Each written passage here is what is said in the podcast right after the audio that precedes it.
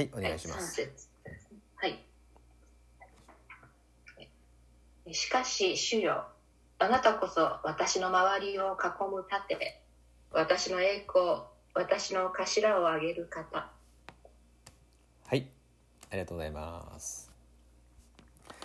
えー今までですね、支援3編の1節、2節と読んできましたが、えー今までのね、この背景っていうのは、ダビデが、まあ、絶対絶命の、えーところにいたわけでですね、えーあ、ちょっと、あこっちミュートにさせてもらいますね、あちら。はい。はいえーもう絶絶望的なところにいたわけですね。あ、すいません。あの、そう、美佐子さん、ミュートにさせてもらいますね。ミュートにしますね。あ、声は聞こえないの？それはボリュームが。はい。聞こえますか？すいません、はいはい声が聞こえないんですけど、それはスピーカーの、そちらの音量の問題ですね、それは。スピーカーの。ミュート触ってる？ミュート、ミュートはあれして。ミュート関係ないです。向こうが？違う違う。こっちのスピーカーの問題はい。あの、音音量を上げてください。声を大きくするのどこなんだろう？機械の方についてますどっ。ちはあれだろいやいや、あの、機械、機械の方に、あの、iPad の横っちょについてます。音量がこの辺に。横？この辺、あ、この辺。この辺、この辺が、そっち？この辺とかに。あのはい。え？これもなかなか。はいどうですか？はい、よかったよかったですね。ちょっとあの、はい、そちらの声の方はミュートにしてもらってよろしいですか？はい。はい、いきますね。じゃあ、もう一度。これはあの、実は、ポッドキャストに録音してるんで、今のあらましが全て録音されてしまいましたけれども、まああの、ご愛嬌ということで、えー聞いてる人たちもですね、あの、あ、なるほど、臨場感があるなと思っていただけると思うんですけども。えでは、ダビデがですね、自分の息子、アブサロム、えーに命を狙われてエルサレムを追われたっていう、まあ、我が子にね国を奪われる。我が子に命を狙われるっていう絶望的な状況だったっていうのが最初の表題タイトルにありました。そして一節を見ると敵がどんどん増えている。形勢がますます悪くなっている。ダビデの敵が増えてきた。で彼はエルサレムから逃げていく中で2節では人々がもう主の救いは彼にないって話をし始めたと。というですね敵も多くまた神様とのつながりももうあの男にはなくなったよっていうふうに人々は言っているっていう随分なこのね、えー状況の中にあるっていうところを一節二節言いましたがしかし一節二節と続く三節は見事なコントラストなんですね。ここを見るとですね今日の箇所を見るとダビデの魂は全全く傷ついてないということが分かります。しかし主よあなたこそ私の周りを囲む盾私の栄光私の頭を上げる方。多くの敵たちがあいつは終わりだと神の救いはなくなったと言ったとしてもダビデの信仰は全くダメージを受けていません。えー羨ましいですよね。こういうの。状況を考えるとですね彼の心は気持ちですよ。感情はもうズタズタだったはずですよ。国を追われたんですから王様が。しかも我が子から追われたんですから。感情はズタズタ。そして命からが逃げてるわけですから疲れ切っていたでしょう。体もですね、えー疲れ切ってたでしょう。心身ともにまあズタボロだったと。けれど彼の魂ですね。2節に出てくる「私の魂」彼の魂すなわちまあ本質には何の傷もついてないんですね。あなたは、ね主あなたこそっていうふうに呼びかけてるでしょう。彼は神様に対して希望を持って告白しています。私たち人間もねこの肉体を持ってるわけです健康そして理性がありますあるでしょそして感情あるですか？感情ってとっても強いものです。けれども私たちには魂がある。本質があります。その部分においてはここまでダビデのように守られるっていうことがあるんだっていうことをそれぞれですね自分を振り返って確認してみていただけたらと思うんですね。私たちの本質私たちの魂には誰も傷をつけることができない。たとえ気持ちは感情は揺れ動いても体は疲れ切ってもなお心の内では「主よあなたこそ」と呼ぶ信仰がある。ダビデがこうやって神様により頼んでいる。賛美すらしているっていうのはここにですねダビデの信仰心はすごいなーっていうですね彼の個人の信仰心の凄さを見るのは間違いです。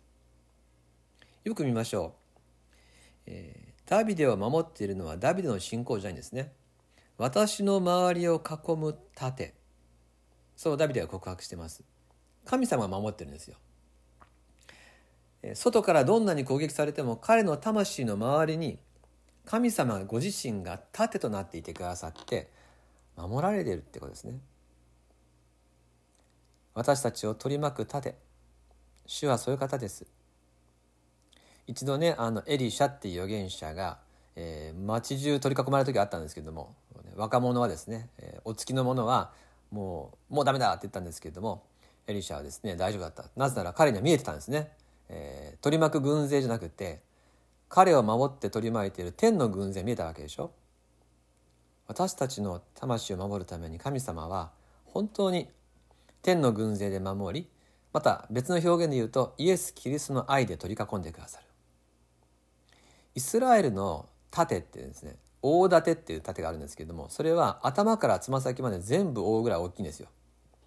神様の私たちに対する盾は大盾の守り。全部をぐるりと四方からですね守ってくださって私たちの魂この信仰には誰も手出しできないようにしてくださる方です。どんな周りでトラブルが起こってもどんなに人からいろいろ言われたとしても私の魂を誰も傷をつけることはできない守るだけではなくさらに3節の最後に「私の頭を上げる方」ってありますよね。絶望的な状況の中でも信じる者は頭を高く上げるお方その方によってまっすぐに立ち神様に希望を告白できるように神様がしてくださるんですよ。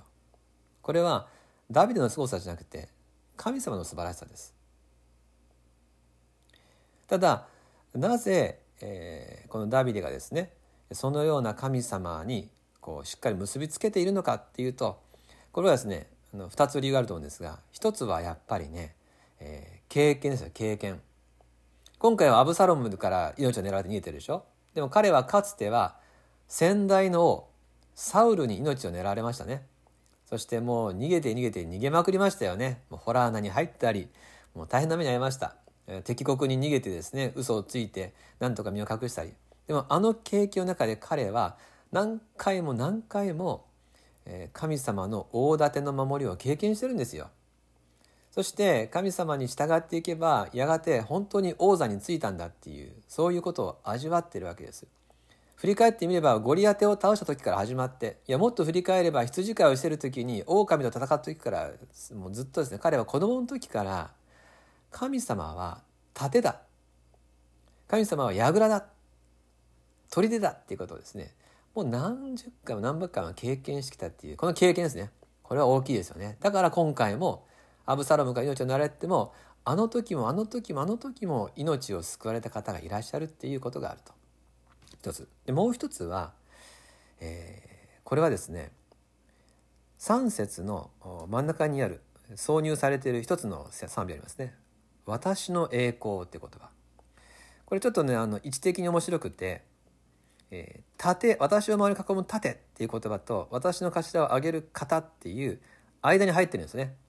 えー、守りってことを表現する2つの言葉の間に神様に対しての「あなたは栄光です」っていうふうにちょっと経路が違うっていうかこれはもう本当に神様とダビデの関係性を表す言葉なんですけどもここにこそダビデの信仰の中心があると思うんです。彼はあなたが私の栄光だっていうふうに言ってるわけですよ。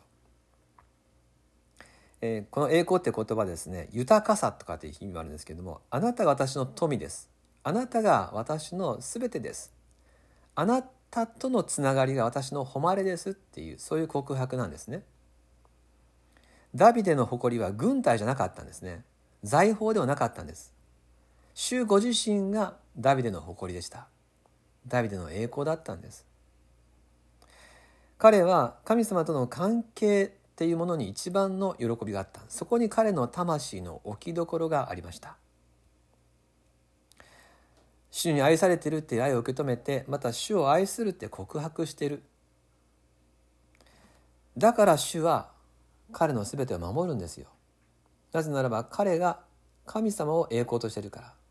神様を宝としてるから。だから神様もダビデを守る。そういう2人の関係があったわけです。ダビデの強さの秘訣。それは神様と私とが1対1でお互いを一番にしているっていうつながりだったから。短い言葉ですね。私の栄光。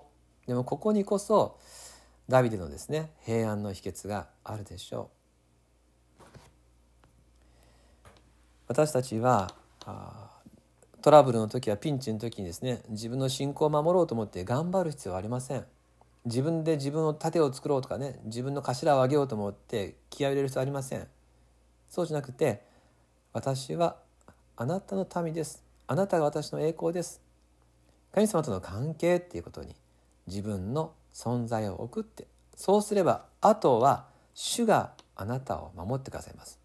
神様が責任取って絶対守ってくださるのでどうぞ武器を持とうとか盾を持とうとか頑張らないで私とあなたの関係の中に身を置いてより頼んでいくっていうこと。ダビデは長年の経験とそして神様と愛し合っているつながりの中で1節2節からの大逆転の3節をもって私たちにこれでいいんだよってことを教えてくれています。私たちはイエス・キリストと出会いました。キリストのつながり。イエス様とつながっているっていうことを喜びとしましょう。いろんな自慢の友達っていると思うんですよ。いろんな立場ってあると思うんですよ。いろんな経験や資産ってあると思うんですよ。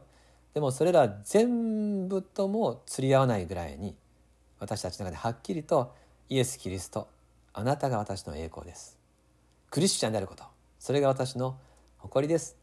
そういうふうにですね今日ご一緒に告白していきたいと思うんですね。私たちがイエス・キリストに対してあなたが私の栄光です。そう告白できるなら私たちは全てのものから自由でいることができるしどんな時にも力強い安らぎの中を生きることができます。イエス様が私たちを愛で取り囲んでくださっているからです。一言お祈りします。しかし主よあなたこそ私の周りを囲む盾私の栄光私の頭をあげる方。天のお父様見前で集う一人一人を感謝いたします。それぞれの生活の中でさまざまな戦いがありダビデほどではないにせよ失われていくものや傷つけてくるものを感じる時もあるでしょう。にわかに起こってくる恐怖不安と焦りを感じることあるでしょう。しかし御言葉とともに味わいました。言われてみれば確かに何が起こっても私たちの魂はあなたに守られていて私たちの心はいつもあなたを喜んでいます。ですから主よ腹を決めてさらにあなたと私との関わりをこそ第一の喜びとして告白してまいります。もう自分で自分を守ったりいたしません。あなたが私を守ってください。自分で自分の頭を上げようと思いません。あなたが私の頭を上げてください。私はそれよりもイエス・キリストあなたを愛することあなたを誇りとすることを心の第一としたいと願うのですこの志を私たちのうちにこれからも養い導いてくださいイエス・キリストを通して出会えるこの祈りの交わりを感謝します。ここにも主がいてくださること、ありがとう感謝申し上げます。好きにしイエス・キリストの名によってお祈りいたします。アーメン